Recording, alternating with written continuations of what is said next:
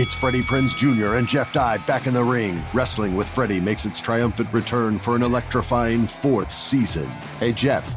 Are you ready to rumble our way into an all new season of Wrestling with Freddie? You better believe I have. I've been practicing my body slams, and I'm jacked. All right, don't go injuring yourself now. We'll be highlighting the best stories and matches of the week in wrestling from AEW, WWE, and have one on one talks with the best talents in the world of pro wrestling. Listen to Wrestling with Freddie on the iHeartRadio app, Apple Podcasts, or wherever you get your podcasts. MTV's official Challenge podcast is back for another season. And so are we. I'm Tori Deal. And I'm Aneesa Ferreira. The wait is over, guys. All Stars 4 is finally here. And this season takes it to a whole new level. Old school legends, modern power players, and ex lovers are all competing in Cape Town, South Africa for the prize of $300,000. And we're going to be right here along with you fans, covering every episode on the podcast. Listen to MTV's official Challenge podcast on the iHeartRadio app, Apple Podcasts, or wherever you get your podcasts. NFL Total Access, the podcast, is getting you ready for the 2024 NFL Draft. I'm your host, Andrew Levy, and I'll be delivering two shows a week to make sure you're caught up on the very latest NFL news, including every free agency move and how it changes the draft needs of your favorite team. Draft experts and talent scouts, mock drafts, and a few shock drafts, too. NFL Total Access, the podcast, is already on the clock on the iHeartRadio app, Apple Podcasts, or wherever you get your podcasts. If you love sports and true crime, then there's a new podcast from executive producer Dan Patrick and hosted by me, Jay Harris, that you won't want to miss. Playing Dirty Sports Scandals. Each week, I'm squeezing the juiciest details from some of the biggest sports scandals ever. I'm talking Marcus Dixon, Olympic gymnastics, Cain Velasquez, salacious Super Bowl level scandals. Join me on the dark side of sports by listening to Playing Dirty Sports Scandals on the iHeartRadio app, Apple Podcasts, or wherever you get your podcasts. This is the Greg Peterson experience. He was like a god walking amongst mere mortals. He had a voice that could make a wolverine purr. On VSIN, the Sports Betting Network. This is the Greg Peterson experience on VSIN, the Sports Betting Network, and We've got three tremendous hours for you as it's a Kramer versus Kramer show. As we're going to have two gentlemen with the last name Kramer joining me today. As Mackenzie Kraemer does great work with ESPN in their stats and information department, along with their show, The Daily Wager, is going to be joining me in 15 minutes. I believe that he's going to be in studio and going to be taking a look at some college basketball. I know that he does a great job taking a look at the great game of golf as well as the Honda Classic is going to be very interesting. We're going to be diving into that in 15 minutes. He has a few baseball futures as well. If we've got time, we're going to dive into those a little bit as well. So, going to have a fun time there. And then the other Kramer, Ryan Kramer, who does great work over at the Sports Gambling Podcast Network, is going to be joining me in a little bit over an hour. We're going to be diving into some NFL futures with him. I know that he and the guys over there at the Sports Gambling Podcast Network also do a great job with the XFL. So, might see if he's been gauging these lines, if there's anything that he has fired in on, or if that's going to be a little bit later on during the week. So we're going to be diving into that in hour number two. And then hour number three, Grant Mitchell. He does great work over at the Fade the Public podcast. You're able to find that wherever your podcast. He is also a part of Forbes. It's going to be joining me. We're going to be taking a look at some NBA futures with him. A lot of the game previews tonight are going to be mostly college basketball. I just don't do much with hockey, but we've got a great college basketball card that is coming up north of 60 games. So get a lot of those tonight as got a little bit of everything that's going on. Some eh, American Conference games as we've got the good old Houston Cougars, the number one team in all of college basketball. They're going to be going at it. You're able to go down the list. So there's going to be a lot of fun to be had, and there was a lot of fun to be had in college basketball on Tuesday, as well as we saw some very fascinating results. A few teams on the road being able to get the job done in Villanova and Marquette out there in the Big East. And I do think that what is so interesting about college basketball right now is trying to gauge sort of the upstart dark horse teams because you go back to this time last year and a team that made the national title in North Carolina they were legitimately one of those teams that up until they were able to knock off Duke at Cameron Indoor Stadium. And I mean, a little bit before that, they were a team that was hovering right there on the bubble. They really did need that win at Duke in order to be just feeling pretty good going into the ACC tournament. And you do have teams that are sort of ascending, teams that are sort of declining.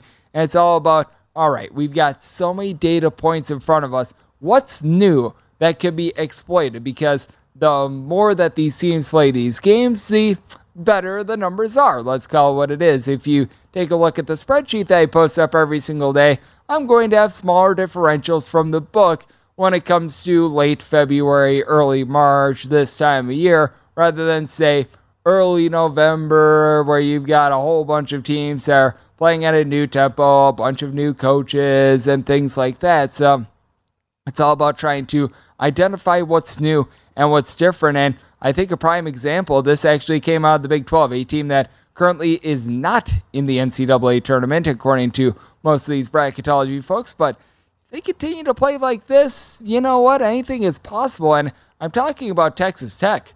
Texas Tech, they go on the road. They get the job done against Oklahoma. 74 to 63 was the final, and the leader in points and rebounds in that game was Fardaws Aimaq, someone who was out of sight, out of mind for the longest of times. The reason why he was out of sight, out of mind was very much a highly touted transfer. I mean, as a matter of fact, you take a look at all those transfers lists coming into the season, he was a top 10 guy according to darn near everyone. Heck, I had him in certainly my top 10. If I had to go back, I would say that he was probably a top 5 transfer in terms of the impact that he would be able to make. Unfortunately, he breaks his foot.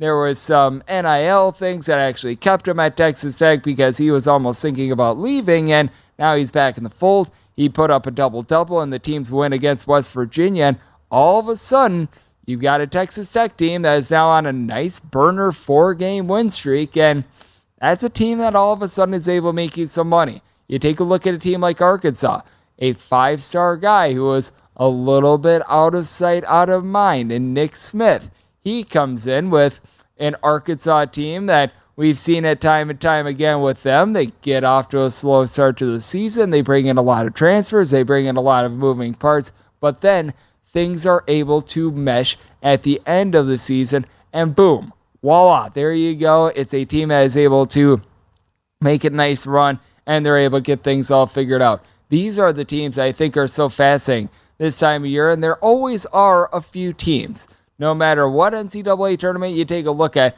there's always going to be some upsets. There's always going to be some lower seeded teams that are able to advance. And it feels like in recent years, we've been seeing more and more of them. Now, I don't think that we're going to be seeing a, oh, I don't know, 15 seed to the Elite Eight like we saw last year with the St. Peter's Peacocks. I don't think that we're going to be seeing quite that sort of carnage. But hey, I mean, if there is a year that we could see something absolutely ridiculous like that, why not the 2023 NCAA tournament? Because, I mean, man, it has been very interesting to take a look at these teams, but you've also got teams that are sort of on the decline as well. And these are the teams that you always want to be taking a look at for an upset bid. Like, I still remember, many people remember my call of Oral Roberts two years ago.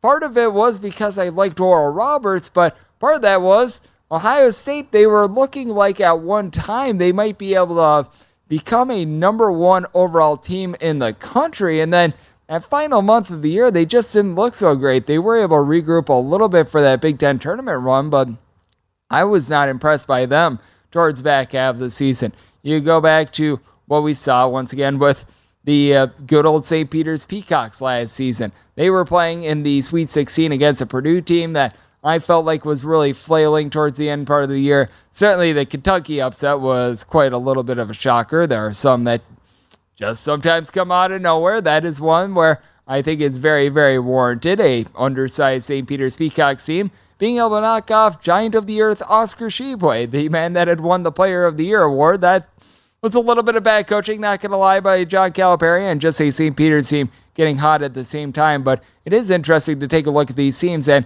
the teams I always look to highlight because we all remember a chic pick last year to make a run in the NCAA tournament. For some reason, it was the Iowa Hawkeyes, which I always thought that was very strange because we all know this with Iowa. you're not banking on Iowa to be able to play great defense for you. You know what you're going to be able to get out of offense, but offense is a little bit more volatile once you get into an NCAA tournament situation. I know that Gill Alexander here at the network always does his criteria for a national title team, and I believe that something like 15 out of the last 16 teams have been a top 30 KenPom defense. The lone exception being the Hungry Huskies in 2014, which that was just a run in and of itself. I actually remember taking UConn to the Final Four that year. That was one of the good moments for Greg Peterson that got me to where I was because I just kept looking at UConn. They got a great draw, and I was like, man, you know what? These guys were barred from the NCAA tournament last year. I think that they're going to be a little bit angry this year. Boy, were they angry. But I take a look at a team like Xavier, who does lose to Villanova, which another team with a piece that comes back in the fold. Now, Villanova, they're going to need to win the Big East tournament in order to get into the NCAA tournament. They they could be a bettable option in the NIT. Do not discount the NIT, by the way. I mean, here's going to be your 30 second sort of dissertation on the NIT. Money is money. You're not going to be able to get down as much money when it comes to handicapping NIT games as you are the NCAA tournament games. Do not completely ignore them because there's going to be a lot of people that are going to be in lovely Las Vegas. They're going to be taking a look at, oh, is little Susie's bracket going to be able to go far because she picked all via mascots, and the mascot that she picked is a 14 seed or something like that. We've got to take them outright on the money line and things of that nature. You've got all those people that come into town. You've certainly got the sharpest of the sharps who are going to be firing on those, but you've also got the NIT, the CBI, what is now known as the College Basketball Classic. There's good money to be made on those tournaments. You're not going to be able to get down as much as you are on like a Final Four game or anything like that, but do not completely just put shows off to the side, and that's most likely where Villanova is going to be heading. Justin Moore was able to give you more in this game in terms of 25 points, but team that's starting starting to fall off is Xavier because I was just mentioning it with Iowa. You could always bank on them playing no defense whatsoever. I feel like we're able to bank on that right now with the X Men of Xavier. Xavier entering into the just in terms of raw points allowed on a per possession basis, 175th. I was talking about a team that was descending, a team that lost to St. Peter's last year. Purdue, they were a pretty dreadful team on defense as well. These are always the teams that you do want to identify.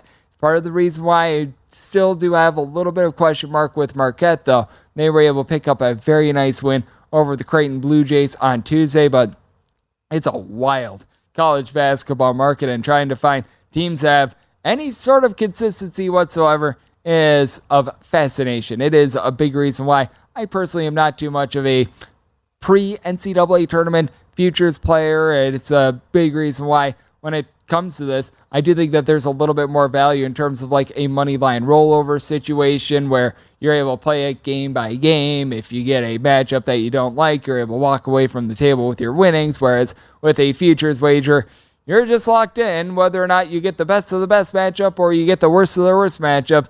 For better or for worse, you are locked in on that. And right now, we are locked in on trying to be able to make so much money when it comes to this NCAA tournament. And hey, maybe when it's all said and done, one of those teams, it is going to be coming out of the Big 12 as we saw some good action on Tuesday with Texas being able to get it done. And hey, our DK Nation pick, Kansas State. They make it 7 1 in the last eight as well. And that DK Nation pick is going to be coming up in hour number two. But what is coming up next? Some great college basketball chatter with our good friend Mackenzie Kraemer of ESPN. That is on the flip side right here on the Greg Peterson Experience on VSIN, the Sports Betting Network. Attention, all wrestling aficionados. Wrestling with Freddie makes its triumphant return for an electrifying fourth season. This is Freddie Prinze Jr., and I am beyond thrilled to announce that our wrestling extravaganza is back, and joining me once again is the one and only Jeff Dye. Get ready as we highlight the most jaw dropping matches, dissect the fiercest feuds, and uncover the latest twists and turns in the world of pro wrestling. We're dusting off our legendary side quests and unleashing a barrage of brand new segments that will keep you guys on the edge of your seat like our talks on Unsanctioned Thursdays. Freddie, you know we got to give the people what they want. This season, we have an all star lineup of special guests who are going to be gracing our podcast, bringing with them their own unique insights, experiences, and all of that in the world of pro wrestling and beyond. Whether you're a seasoned wrestling veteran or a fresh faced newcomer, we promise an experience like no other. So buckle up, wrestling fans. Listen to Wrestling with Freddie as part of the My Cultura Podcast Network, available on the iHeartRadio app, Apple Podcasts, or wherever you get your podcasts. NFL Total Access, the podcast, is getting you ready for the 2024 NFL Draft. I'm your host, Andrew Levy, and I'll be delivering two shows a week to make sure you're caught up on the very latest NFL news, including every free agency move and how it changes the draft needs of your favorite team. Draft experts and talent scouts, mock drafts, and a few shock drafts, too. NFL Total Access, the podcast, is already on the clock on the iHeartRadio app, Apple Podcasts, or wherever you get your podcasts. MTV's official Challenge podcast is back for another season. And guess what? So are we. Just in case you forgot, I'm Tori Deal. I'm a six time finalist and a challenge champion. And I'm Aneesa Ferreira, and I've been gracing your screens for the last two decades. I am a veteran challenger and challenge all star. And speaking of all stars, All Stars 4 is finally here. I'm going to be honest, I literally thought this day was never going to come. Well, the challenge gods have answered our prayers, and we're going to be right here along with you fans covering every episode on the podcast. And this season takes it to a whole new level. Old school legends, modern power players, redemption seekers, and ex lovers are all competing in Cape Town, South Africa for the prize of $300,000. Anyone can win, relationships matter, and only one All Star will claim the title of Challenge Champion. Listen to MTV's official Challenge podcast on the iHeartRadio app, Apple Podcasts, or wherever you get your podcasts. Welcome to season nine of Next Question with me, Katie Couric. It is 2024, and we're going to get through this together, folks. My campaign promise to all of you here on Next Question is going to be a good time the whole time, we hope. I have some big news to share with you on our season premiere featuring Kris Jenner, who's got some words of wisdom for me on being a good grandmother, or in her case, a good lovey. You know, you start thinking of what you want your grandmother name to be. Like, are they going to call me grandma like I called my grandmother? So I got to choose my name, which is now Lovey. I'll also be joined by Hillary Clinton, Renee Fleming, Liz Cheney, to name a few. So come on in and take a break from the incessant negativity for a weekly dose of fascinating conversations. Some of them, I promise, will actually put you in a good mood. I loved it. Your energy and joy. I'm squeezing every minute I can for you out of this season of Next Question. Last question, I promise. You have to go, I have to go. but it's been so fun, and I can't wait for you to hear it.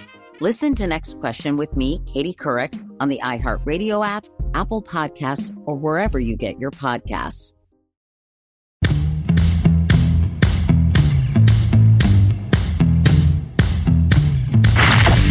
You're experiencing Hoops Peterson himself on VSIN, the Sports Betting Network.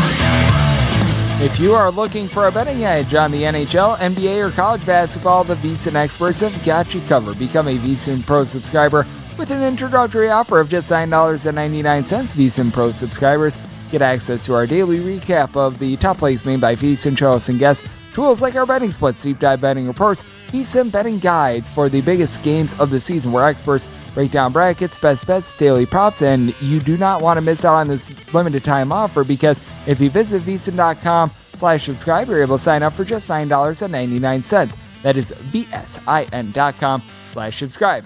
We're back here on the Greg Peterson Experience on VSIN, the Sports Betting Network, and hey, look who's joining me at the desk. It is Mackenzie Kraemer. He does great work over at ESPN with their stats and information department, along with their show, The Daily Wager. And Mackenzie, it's always a pleasure, my friend. Thank you. It's great to come in. Jason has me driving through a 70 mile hour wind gust on on the drive over here. Luckily, I'm a big guy, so I got to weigh the car down a little bit. But I uh, had some good bets tonight for college basketball, and I look forward to talking about, more about it with you now. Absolutely. And before we dive into some of the games for Wednesday, I know that you were talking a little bit about some of the futures that you have. What are a few that you have identified? And is there anything that you might be looking to fire in on now that things are getting down to the nitty gritty in conference play? Normally, I have a ton of futures picks at this time of the year. I know last year I had a big Auburn 175 to 1 ticket, which last gave me a lot of uh, joy until they got knocked out. This year, I don't have a whole lot of uh, futures ahead of time. The one good one I have is Marquette from a few months from two months ago at 100 to 1. But the two I've made recently, I've been getting on Baylor around 20 to 1. and I saw 23 to 1 today at Circa. I think that's a pretty fair team for a team that just got jo- Jonathan Tchamwa back. Has been, and at least when I made the bet, they were playing better basketball. Then the second half against Kansas happened, and then the Kansas State game happened today. So hasn't totally aged well since I bet it, but I do think that this team has a pretty high ceiling, and I trust Scott Drew in March.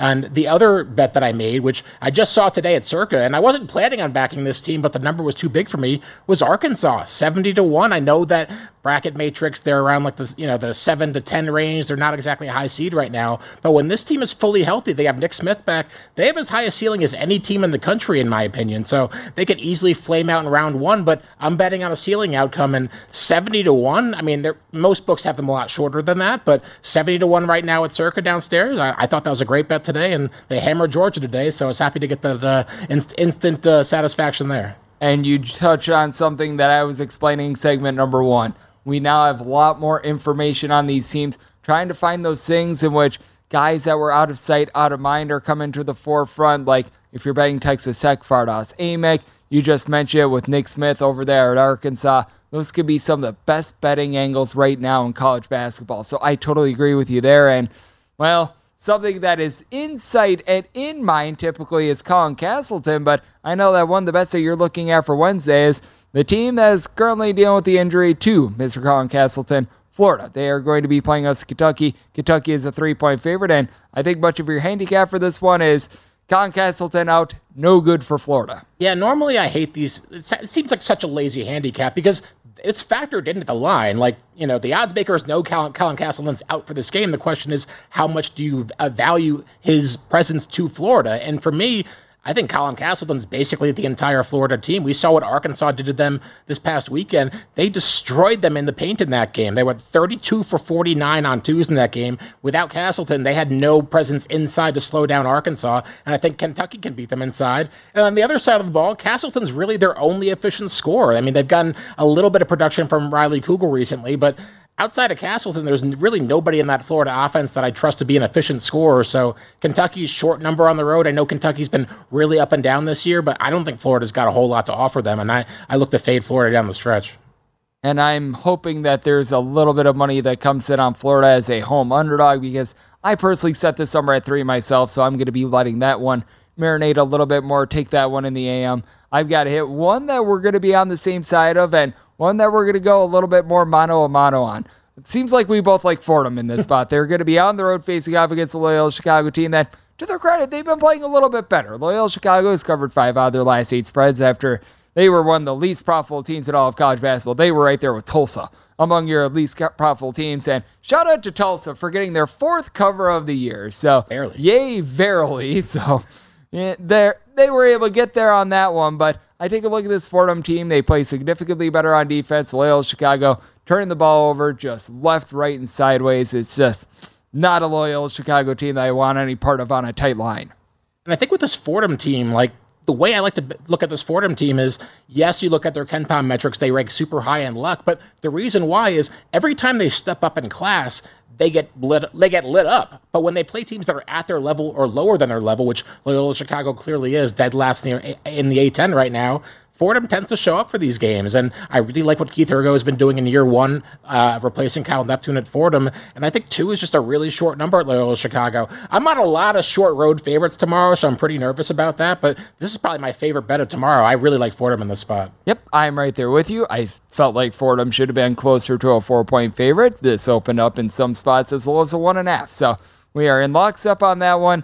We are not going to be in lockstep on this one. Iowa versus Wisconsin. This is not just because I come from the great state of Wisconsin, but I just think that it's so tough to win on the road in the Big Ten. We saw that with the Indiana versus Michigan State game, which obviously there was a little bit more going on with Michigan State. You feel for all the people that were affected in that great state with the shooting last week. But that said, I take a look at this Wisconsin team playing at home against Iowa.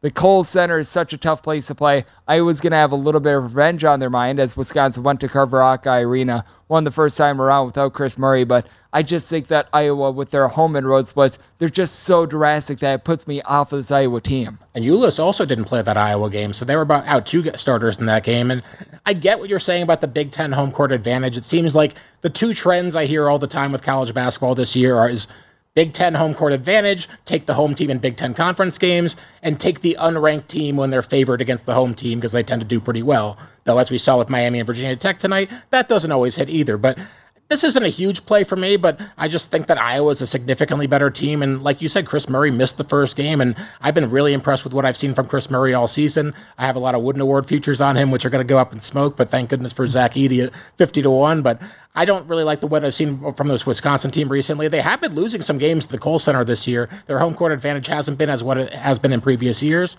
and I think I like Iowa in this spot. So small play for me on on the road favorite in this spot.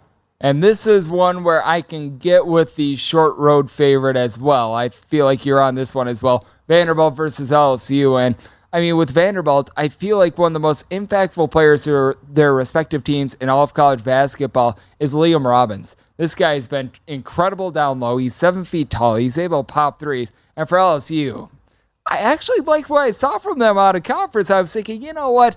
This is probably not going to be a team that is going to be like a top 25 team, make the NCAA tournament or anything like that. But early part of the season, LSU looked halfway decent. And boy, it looked like they finally had a chance to be able to get a win in conference play. And then they lose to South Carolina. I like Vanderbilt in this spot because ju- just darn near everything has went wrong for this LSU team, both straight up and against the spread. And it wasn't even just the non-conference with LSU. Their, their SEC opener, I had them at home against Arkansas, and they won that game. And since then, they've lost 14 in a row. And on the other hand, you have Vanderbilt, five straight wins. They're playing some of their best basketball. You mentioned Liam Robbins, three straight games, at least 20 points. He's been playing really good basketball down the stretch. I just think this is an example of recency bias is not really taken into effect in this game. And I think the way that Vanderbilt's been playing, that they should be rated a little bit higher than this. The two point spread, that's kind of what, if you look at the season averages for both these teams, that's kind of where this number lies. Like that's what the KenPom number is, for instance. And I think that the way these two teams are playing right now, I think there's just a bigger gap. I meant to look up before the show when the last time Vanderbilt was favored at LSU, or really when's the last time Vanderbilt was favored in a road SEC game under uh, Stackhouse. Might have even been this year, to be honest. I haven't looked, but uh, got sidetracked by Wes Reynolds and Femi outside. But uh, in this spot, I think Vanderbilt is a road favorite. I like, I like them in this spot. Yeah, but I'm sure that Vanderbilt was at some point last year because Vanderbilt was able to make the NIT last year. So they weren't completely awful. And teams like Ole Miss and company, sorry, Ole Miss, but it's been relatively rough for them. And how do you gauge some of these teams like a Vanderbilt, which, if you take a look at the straight up record, if you take a look at them for the entirety of the season, it hasn't necessarily been so savory, but I mean, if you take a look at Vanderbilt recently, they've been able to get on a nice run. It hasn't necessarily been against world beater competition, but at the same time, Vanderbilt seems to have turned over a little bit of a new leaf. Yeah, I think you kind of look at those type of hot teams on a case by case basis. With Vanderbilt, I think that one of the things that you said is just the emergence of Liam Robbins. He missed a couple of games in the middle of conference play. He's come back and he's really carried them. So that's a big reason why I like Vanderbilt. Yep, and guys like Lee Dort and company have not necessarily come to the forefront for them. And uh, we've got about 45 seconds for this one. New Mexico versus Boise State. Boise State is a six point favorite. Where do on this one? Because I personally am looking at taking the six with New Mexico just because of the fact that Jaelen House is now back and he's so impactful for New Mexico. Yeah, I don't like how New Mexico's been playing recently, but like you said, House missed two of those really bad losses against Air Force and Wyoming. They came back and looked pretty good against San Jose State, but I think that that might have inflated New Mexico's rating a little bit. And I and I like Boise State a lot at home. It seems like there's some some chatter coming out for the Boise State side. I think they'll be motivated to win this game. Not that they wouldn't be otherwise, but I think this number's a little short. New Mexico's been a little bit inconsistent in conference play. Boise State's got a really good defense, second best defense in the Mountain West behind San Diego State, and I have a small bet on Boise in this game, and I also like the under 145 It should be an interesting game to take a look at out there in Idaho. And coming up next, we're going to talk a little golf with our good friend Mackenzie Kraemer. Take a look at the Honda Open on the flip side here on the Greg Peterson Experience on VSIN, the Sports Betting Network.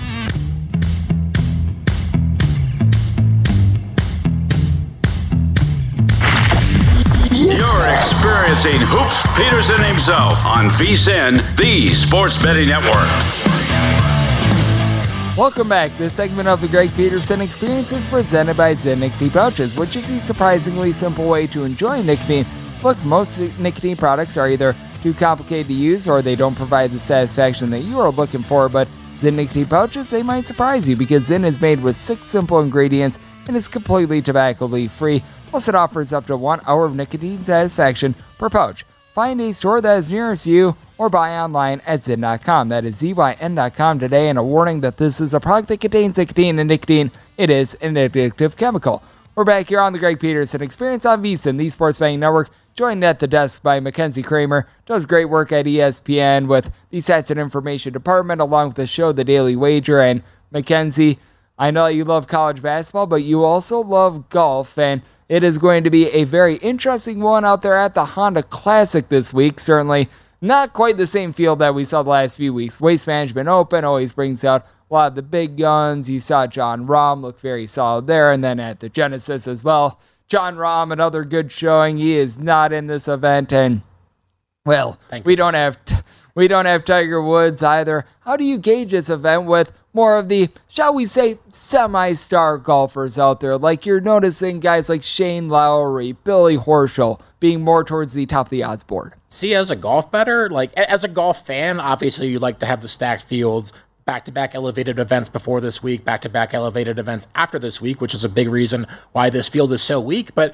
as someone who likes to bet golf, it's fantastic not having to worry about, okay, is Jon Rahm going to have his A game? Because if he does, I just can't win unless I bet Jon Rahm or Scotty Scheffler or Rory McIlroy or any number of the elite golfers. If they play their A game, it's so hard to beat them. Whereas in this field, Sungjae Im 10 to 1's your favorite, and I love Sungjae Im. But and then you look at Shane Lowry 16 to 1. Lowry's a guy that I came on your on your show a couple weeks ago. I bet him at 70 to 1. And he mm-hmm. wasn't even in good form then, which is part of the reason I bet him at a depressed number. Now he's the second favorite. And the other thing with this field, too, is this is a very difficult course. You don't see that very often on the PGA Tour. This isn't just a scoring fest where it's like, all right, whoever's got the hottest putter is going to win and some of these type of tournaments. This is a very difficult golf course. So a different field, a lot of European players coming over here. You see Minwoo Lee, one of the top favorites this week. A lot of guys that you're not used to seeing this high on the odds board. I love these kind of weeks. So this is a fun week for me. Paddy Harrington is 70 to 1. I, that's a blast Tour. from the past. Playing great on the Champions Tour. Oh man, I mean it's just absolutely terrific. But how do you take a look at this course? Because I know that I was talking with Ian McMillan on this show yesterday about it, and it's just really all about scrambling, in his opinion, trying to be able to save par in a lot of situations. Are you looking at guys that they really maybe don't get a whole bunch of birdies. They maybe don't bomb it off the tee, but they just do a good job of really saving face. Um, that's certainly part of it because the thing with all these Florida courses is you're always prone to have a big number with all the water that's on all these courses. Though I do think that driving distance does matter in a course like this, not necessarily because you're using the driver, but because if you hit the ball fur- further, then all of a sudden you might be a little bit further out, uh, closer to the pin on some of these approach shots. Maybe you can use a shorter club, and you're probably less likely to be in the water and get yourself in trouble on some of these shots. So we've seen bombers do pretty well in this course. Justin Thomas and Luke List, they played each other in a playoff one here a couple years ago. Those are two guys that are definitely known for their driving distance. But one other thing I want to mention too, in terms of just the overall strategy for this week too, is we've been on a California swing or a West Coast swing for a long time. Now we're in Florida, so I like to target some of these golfers that aren't necessarily that good in California, but are better in the Southeast. You hear about Max Homa all the time in the California swing. Oh, Max Homa in California. He wins all the time in California. Well, he doesn't win all the time in Florida, and you have other guys who specialize in these southeastern courses, these Bermuda grass courses. So you might have some guys who struggled in California that you can now get at, at slightly better numbers on the on the East Coast. I think that that is a really good piece of advice that you lend there, and in terms of some of the features that you have placed for the Honda Classic, what are some of the ones that you're taking a look at? Because I know that you've got a few guys that are a little bit closer towards the top five, top 10 of the odds board, and then you dove down, and I think that you've got a few guys that are north of 75 to 1 on your card. Yeah, this has always been a pretty high variance course, we've seen Sungjae Im win this event. We've also seen him miss the cut at this event. When it comes to the guys like sub 30 to 1, uh, the two guys I was looking at the most were Aaron Wise and Billy Horschel. And I end up going with Billy Horschel, who's around 28 to 1. And he's a perfect example of what I just said. He's a guy that he's from Florida. He's always had his best success in Florida courses. He struggles in California. He's never played well at Riviera. So I don't really care that he struggled last week at Riviera. And play, and he's a guy who's a proven winner. He's won, I think, I think seven times in the PGA Tour, won the match play two years ago, won the Memorial last year. In fact, winning an event like this, this is below. This is be one of the worst trophies on his mantle if he wins this game, uh, this event. If he were in slightly better form, he'd probably be up with Sung Jae, not not with Sung Jae, but he'd be up with Shane Lowry in the sub twenty to one range. So I think twenty eight to one, pretty good number on him for the top of the board. And then let's go a little bit further down the board because I know that you got a little bit of uh, wager on Garrick Higgo, who I always think has one of the best names out there. Take me through him and some of the other guys that are a little bit further down the board that you're firing in on. Yeah, Higgo's a guy who he burst on the PGA Tour scene, uh, winning in his second career start on the PGA Tour. Then last year he struggled pretty much all year, but he's been showing a lot of signs with his ball striking form recently. I, I think he had. Some, I looked up a couple weeks ago. He, I believe he had some swing changes or a coaching change this offseason. I forget exactly what the detail was, but it gave me confidence on him. And Higgo's been a guy that I've been kind of betting every, every single week, especially in these courses where you have the the worst fields, where he's actually got a chance to win. And I think that his putter's kind of been letting him down, but he's always struggled on these poa greens in California since he's come uh, played on the PGA Tour. Bermuda grass is more of a specialty, and I think that 87 to one I saw downstairs at Circa that was enough to pique my interest. I, he's a lot. He's more 50 to one, 60 to one a lot of books, but 87 to one was a bet that I took on Higgo. A couple other guys I like. Adrian Meronk around 50 to one, a player that is top 60 in the world, one, one of the better players in the official world golf rankings in this field. Minwoo Lee is another guy in this field who's coming over who doesn't play much in America, but I got my eye on Meronk, who's almost double the number that Minwoo Lee is. And you look at his event last week at the Genesis, struggled in the first round, but after that, he kind of got his wits about him and played really well the last few rounds. Again, it was the putter that let him down, lost three and a half strokes on the greens last week. But again, switching the putting greens, I think Meronk has a chance to win this week. He won twice last year on the DP World Tour, so I think I like Meronk in this spot. Hayden Buckley is a guy that I've heard all over the industry this week, and I'm on him too. A great ball striker, a bomber, and I think that this is a good course for him.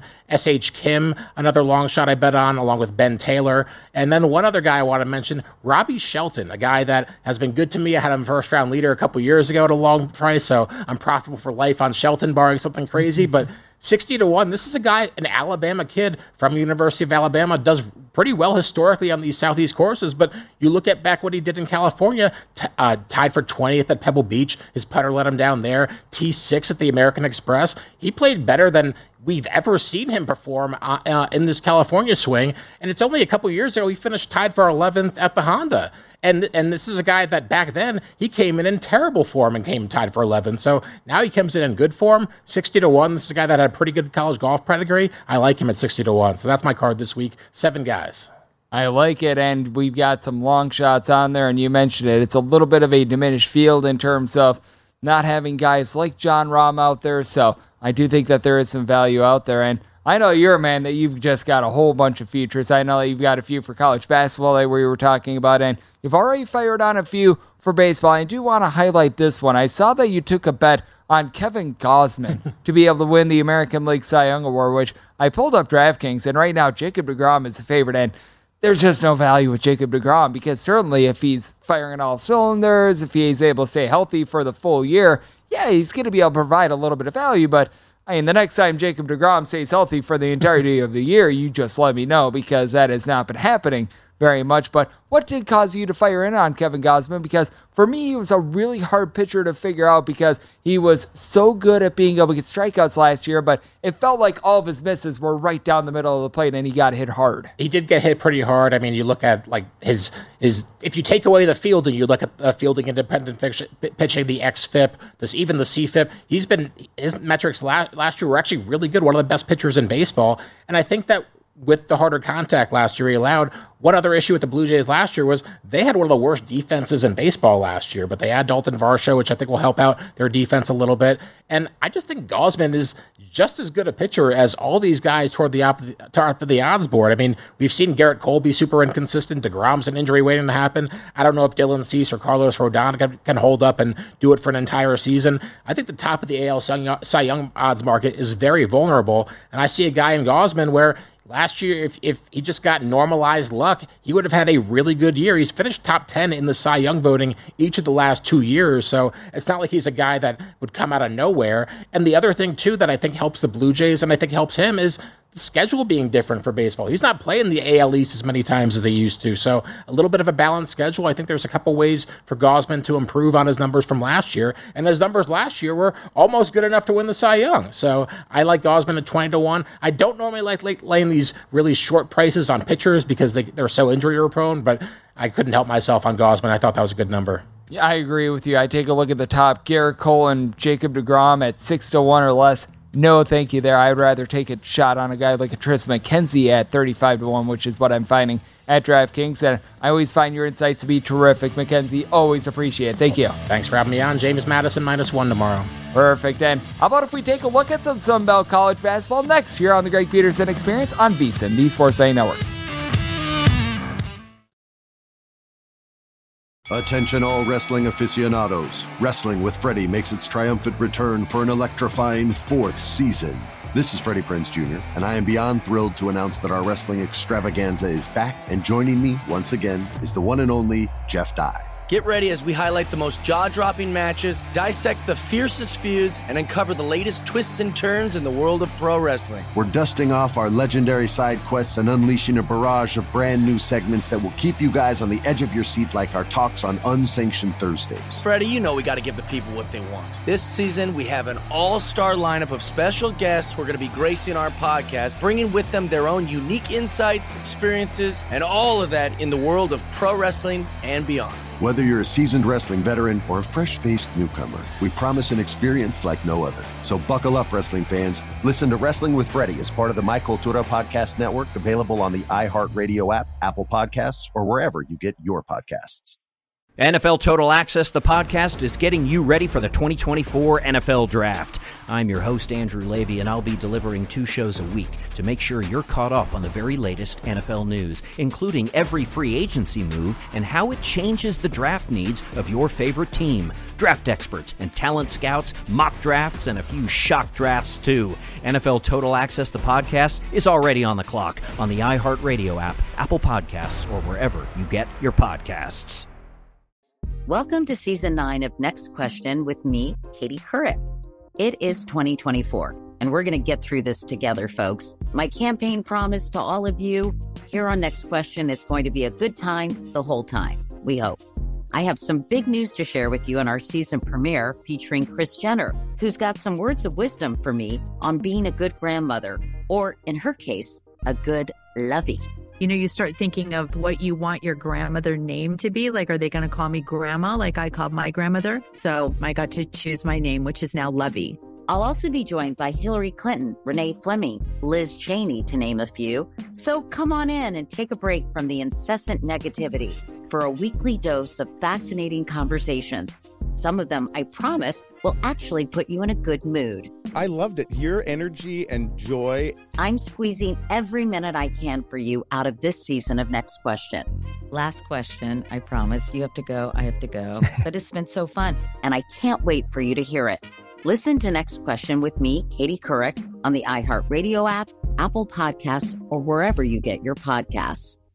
MTV's official Challenge podcast is back for another season. And guess what? So are we. Just in case you forgot, I'm Tori Deal. I'm a six time finalist and a challenge champion. And I'm Aneesa Ferreira, and I've been gracing your screens for the last two decades.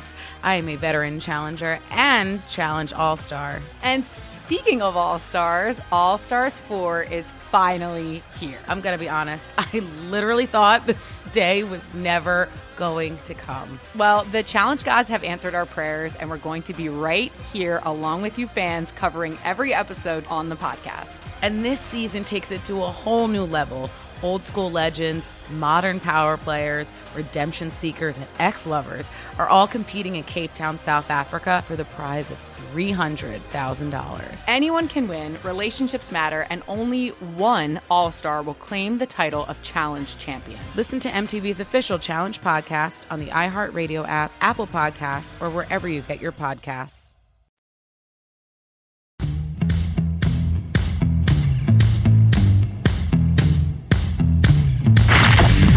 You're experiencing Hoops Peterson himself on VSiN, the Sports Betting Network.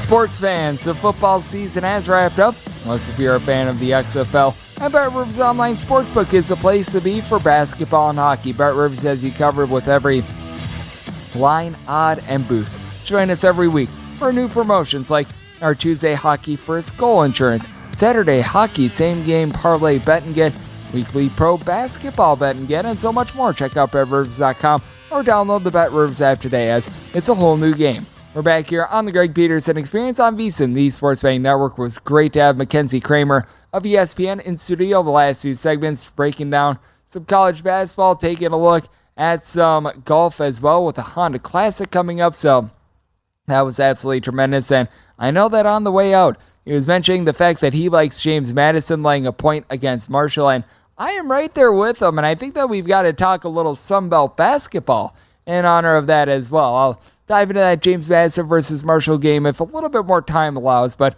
already got you covered with that game. So let's go into another game that I'm finding out there in the Sun Belt where I think that there's a little bit of value on the favorite. This is 667, 668 on the betting board. Old Dominion is going to be playing us to Southern Miss, and for some reason, Old Dominion opened up as a favorite, which I have absolutely no idea why. But right now, we've got Southern Miss. A lot of spots being between a one to a one and a half point favorite. You're seeing a straight two at DraftKings, and your total on this game is there between 137 and 137 and half. And was very strange to see Old Dominion as a favorite on the open. I did set Southern Miss as a two and a half point favorite, even if you have the worst of the number at two. I'm willing to lay this. So you've got a Southern Miss team that has really been able to bear down with their defense, a top 65 team nationally in terms of points allowed on a per possession basis, and got a pair of guys with good six foot eight, six foot nine size in DeAndre Pinckney, coupled with Felipe Haas, who have been able to do a really good job of just really making this team go. They combine for 28 points per game. Haas is able to shoot over 40% from three, more on 34 and a half to 35%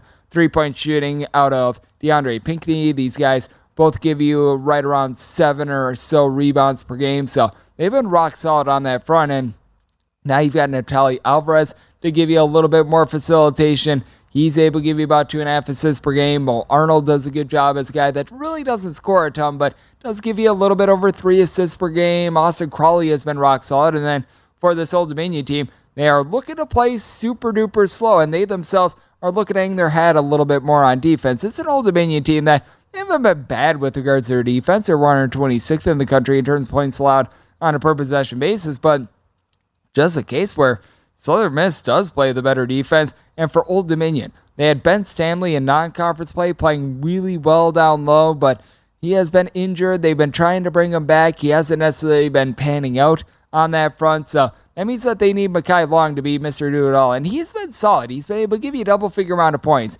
Gives you nearly eight rebounds, shoots 40% from three, but there's only so much that one man is able to do. For Old Dominion, you have Chauncey Jenkins along Tyreek Scott Grayson, combining for about 28 points per contest. You've had Jenkins be able to shoot in the high 30s from three point range. They do an okay job with their facilitation, but Old Dominion's a little bit of a top heavy team. Meanwhile, for Southern Miss, you've got a lot more guys like a Donovan Ivory who comes in from UW Green Bay. They're able to give you some good contributions. I do think that this is too high of a total, by the way. I did set my total at a 134 and a half. You've got a Southern Miss team that they're not looking to grip it and rip it down your throat either. I mean, this is a Southern Miss team that is clocking in more in the neighborhood about 200th in terms of total possessions game. Old Dominion is 300th.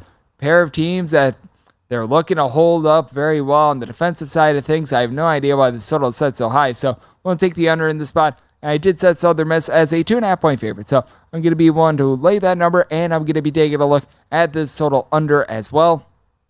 How about if we hit upon the game that is going to be earliest in terms of the normal Las Vegas betting board? This is 657, 658 on the betting board, and we're seeing this total move quite a bit as Providence is going to be in the road face off against UConn. UConn is between a 7 to a 7.5 point favorite, and your total on this game, it is anywhere between 142 and 143. Open up at 144.5, and I get where the bettors are coming from. I do like this total under as well. Even at the diminished number, I still think that you do have a little bit of value in terms of this under. You got a Providence team that has been okay with regards to their defense. I'm not going to call them anything supreme or anything like that, but they're right around 80th in the country in terms of points allowed on a per possession basis. They've been able to do a fine job on that front. Meanwhile, you've got a UConn team that is a top 20 team in terms of points allowed on a per possession basis, and you've got so many guys that just get after it on the defensive side of things. Someone like a Donovan Clingan is able to give you two rebounds per game. Adama Sanogo, as I like to say, he makes things a go-go. 17 points, 7 boards. Andre 3000 Jackson, 6 points, 6 boards, 4 assists. Human stat suffer.